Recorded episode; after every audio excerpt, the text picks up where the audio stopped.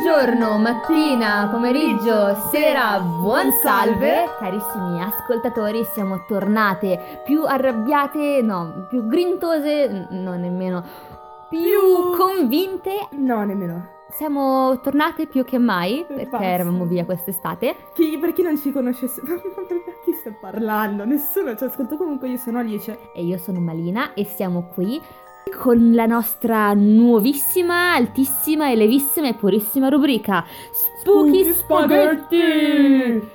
Non è una rubrica culinaria, quindi se siete arrivati qua con l'intenzione di sapere come cucinare la più grande e buona carbonara al mondo, andatevene. Oppure rimanete qui per le storie inquietanti. Ogni fatto è riferimento a creepypasta è puramente casuale. Il numero è già occupato. Perché siamo entrambi un po' un fallimento, una volta lì ci ha bruciato il caffè e diciamo che E posso ben dire che i miei muffin potrebbero rientrare al primo posto nella categoria spooky. tutto ciò che tu crei con le tue mani viene considerato un'arma di distruzione di massa. No, bombe nucleari. Ma non siamo qui per questo, siamo qua per parlarvi di spooky spaghetti. Iniziamo con lo spiegare su cosa è basata la nostra rubrica e da dove è nata questa idea. Allora, quest'idea è nata dal fatto che noi non sappiamo fare nulla. Esatto. Fare una rubrica dove parlavamo di cose interessanti era un'idea carina, ma cosa c'è di interessante? Cosa c'è che attira le persone di ogni dove, di ogni età? Hai finito nella tua crisi esistenziale?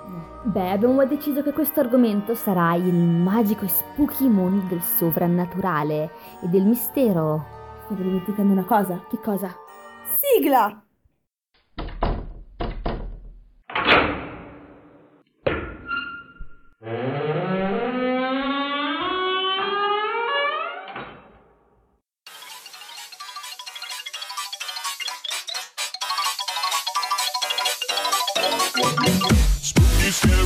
Skeletons and shivers down your spine. Shrieking skulls will shock your soul, seal your doom tonight. Spooky, scary skeletons speak with such a screech. You'll shake and shudder in surprise when you hear these zombies shriek. Fine della sigla! Per forza, ogni volta. Sì, è il mio, è il mio marchio di fabbrica. Siccome l'argomento di questa puntatona è lo sviluppo sostenibile, oggi vi parleremo di foreste. Ma non foreste normali, bensì le foreste più inquietanti, particolari e spooky del mondo. E questo mese nella lista di posti da visitare allegramente in famiglia È nascosto tra le lagune messicane la Isla de las in italiano l'isola delle bambole. È uno degli spettacoli più agghiaccianti possibili, credo. Praticamente tra natura selvaggia incontaminata e fiori e, e fiumi e cielo azzurro ci sono delle bambole appese agli alberi. senza un arto, senza un occhio. Sì, con delle espressioni. Ovviamente abbiamo tutti avuto il periodo paura delle bambole, giusto? Io non l'ho ancora superato. eh, ma perché hanno quegli occhietti vuoti. Vogliamo parlare di quando magari gli tagli i capelli, che si vedono proprio i buchi dove escono quei due peli, mi fanno un'impressione terribile. Perché tagliavi i capelli alle bambole? Questa è un'altra storia.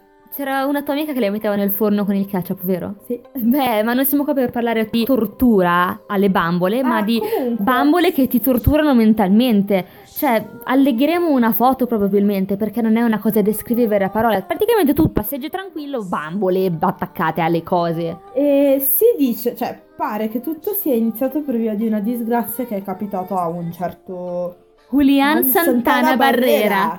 Spero che il mio prof di spagnolo non mi senta. Eh, probabilmente. E in poche parole quest'uomo ritrovò il corpo di una bimba gettata, rigettata dal mare, quindi credo stesse camminando, bla bla bla, e trovò una bimba.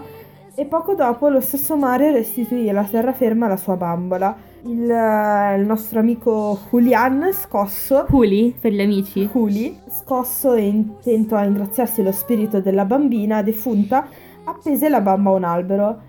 E credo che questo diventò un'ossessione per Yuli e iniziò quindi a raccattare bambole e ad appenderle a random. Cioè, secondo me non è molto... Cioè, è inquietante il fatto di entrare e vedere le bambole, però se ci pensi per la spookità, spoochezza. Per il livello di spookiness non è molto perché è come se io, che so, domani iniziassi ad appendere forchette di plastica davanti alla scuola e poi magari tu mi segui, poi mi seguono le altre persone, fra cento anni tutto invecchierà e diventerà oh mio dio, una foresta di forchette di plastica, cioè hai capito, non è molto, però comunque fa impressione. Parlando di foreste inquietanti, anche per motivi diversi, potremmo aggiungere il Devil Trampling Ground, Sì. è qualcosa del genere, ed è uno spiazzo di bosco o una zona Senza erba. senza erba dove non cresce nulla. E secondo la mitologia locale è perché di sera il diavolo in persona si mette a camminare avanti e indietro come gli animali in gabbia nello zoo, progettando cosa posso fare di male al mondo oggi. Cosa mangio stasera? No, non penso si chieda questo, comunque mangia l'animo dei dannati. Tipo la tua. Sei una persona cattiva.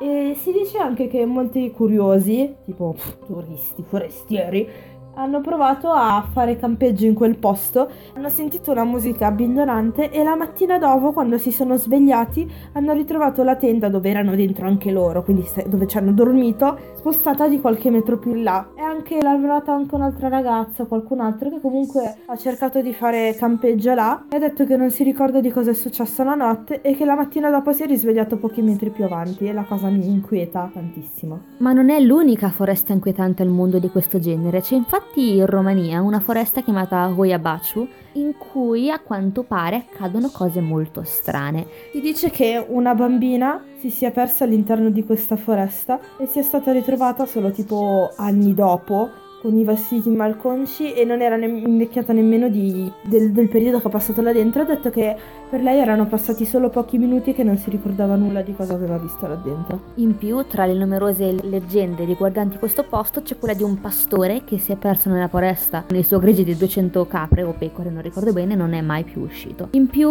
in una zona della foresta c'è una specie di cerchio, comunque zona circolare, dove non cresce alcun tipo di vegetazione. E la gente che va all'interno inizia a avvertire strani bruciori sulla pelle oppure vede cose strane. E gli alberi assumono forme strane. Praticamente tu non vedi l'albero come normalmente dovrebbe essere da terra in alto, ma un pezzo di albero sporge dal terreno verso l'alto, forma tipo un uncino. E comunque, se posso dire la mia opinione, credo che per le persone che dicono che avevano avvertito dei bruciori sulla pelle, gli occhi che lacrimano e le allucinazioni, credo che comunque ci siano delle scorie radioattive che potrebbe aver causato il fatto che non riescono, non, si- non crescono piante in quella zona e che gli alberi abbiano delle deformazioni del È genere. probabile. Per citare un'altra foresta inquietante ma per un altro motivo possiamo citare la foresta di Aokigahara in Giappone dove la gente va a suicidarsi e quindi si pensa che questa foresta sia invasa dagli spiriti della gente che ha deciso di togliersi la vita in questo luogo. Si dice che la foresta abbia visto 500 suicidi accertati verificarsi a partire dal 1950 e appunto si parla di suicidi accertati, quindi essendo una foresta chissà quante altre persone sono morte, nessuno se ne è accorto. È triste da pensare, tu puoi andare a fare un tranquillo giro nella foresta, per- magari non vai proprio lì data la fama del luogo, fai tre passi e trovi un cadavere. E la cosa strana è che parlando in generale di ritrovamenti, sono sempre quelli che fanno jogging a ritrovare i cadaveri. Io mi inizierei a farmi delle domande. sì. Cosa sta accadendo? Cosa nascondono? E per citare un fatto, la nostra carissima amica Daria, che fa parte della redazione di Radio Lime, ci ha raccontato che una sua amica stava andando a scuola in Uzbekistan e aveva, perché ha detto che vicino alla- sua scuola c'era una discarica, aveva visto un braccio pendere. Ha detto che non ha detto nulla a nessuno, se n'è andata tranquillamente a scuola, tutta felice. Quando è tornata c'erano tipo 12 volanti della polizia e 14 pompieri. E a quanto pare c'era un cannibale in zona, ma non sono cose di cui preoccuparsi, tra l'altro, vero Daria? Ma sì, tralasciando il discorso criminalità e tornando allo spooky, dopo avervi descritto queste foreste inquietanti, ci piacerebbe passare anche un altro tipo di inquietante, cioè creature inquietanti, perché non sono solamente i luoghi a spaventare la gente, ma anche esseri che si nascondono nella notte e sono sempre pronti ad attaccarci nei nostri momenti più deboli.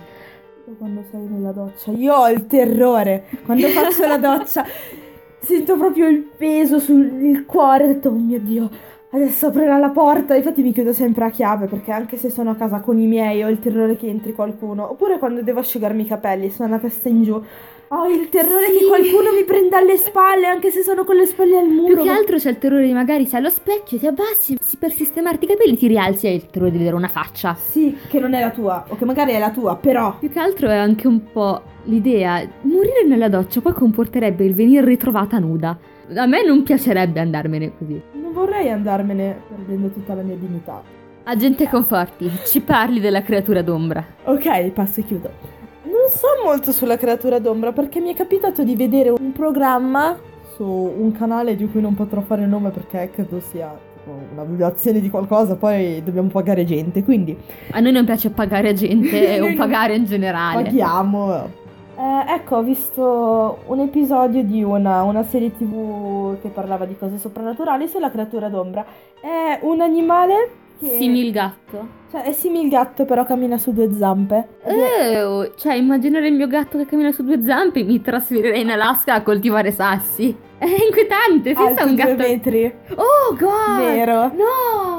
no. Con, con un esoscheletro tipo gli insetti. E praticamente è la- si chiama creatura d'ombra perché si muove nell'ombra e nessuno la vede. E appunto in, questa, in questo episodio si vedeva che andavano a piazzare la trappola perché volevano prenderla oppure cercare di fargli una foto e sono riusciti a farle. E praticamente tutto ad un tratto la, la foresta dove erano si sentivano gli uccellini, si sentiva il rumore degli animali, così la foresta è diventata silenziosa. Poi non sono riusciti a scattare la foto. E se riuscirò a trovare in internet vi posterò. Ma secondo me si tratta di una pantera nera. Cammina su due zampe. Magari un fotomontaggio.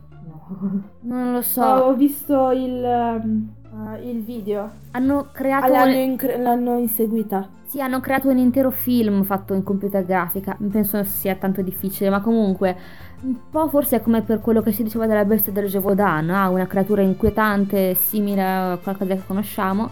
In realtà magari era solamente un animale scappato dal circo o cose del genere. In quel caso non era un animale scappato dal circo, ma un vero e proprio lupo, di cui avevano esagerato le fattezze. Beh, come per esempio si pensi al chupacabra.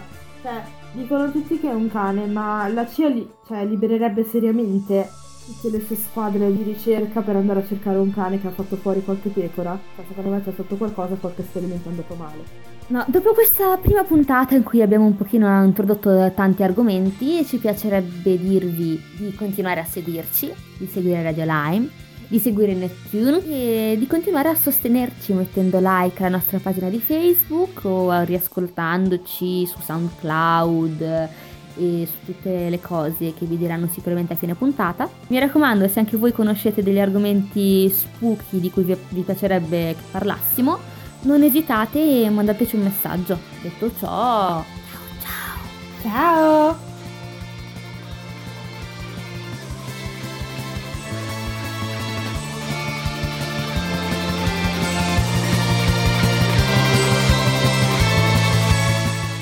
Fabio di Marchita. Marco di Fabbrica.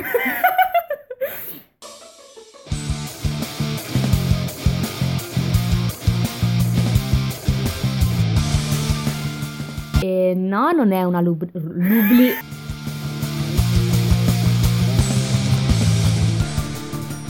Una foresta di focchette di flash.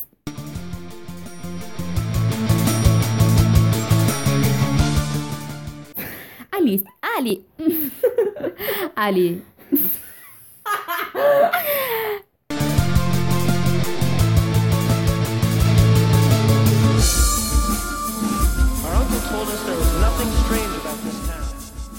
proposito di morire, A proposito di morte e distruzione, giusto? Torniamo a questo allegro argomento. così soft, a te come piacerebbe morire?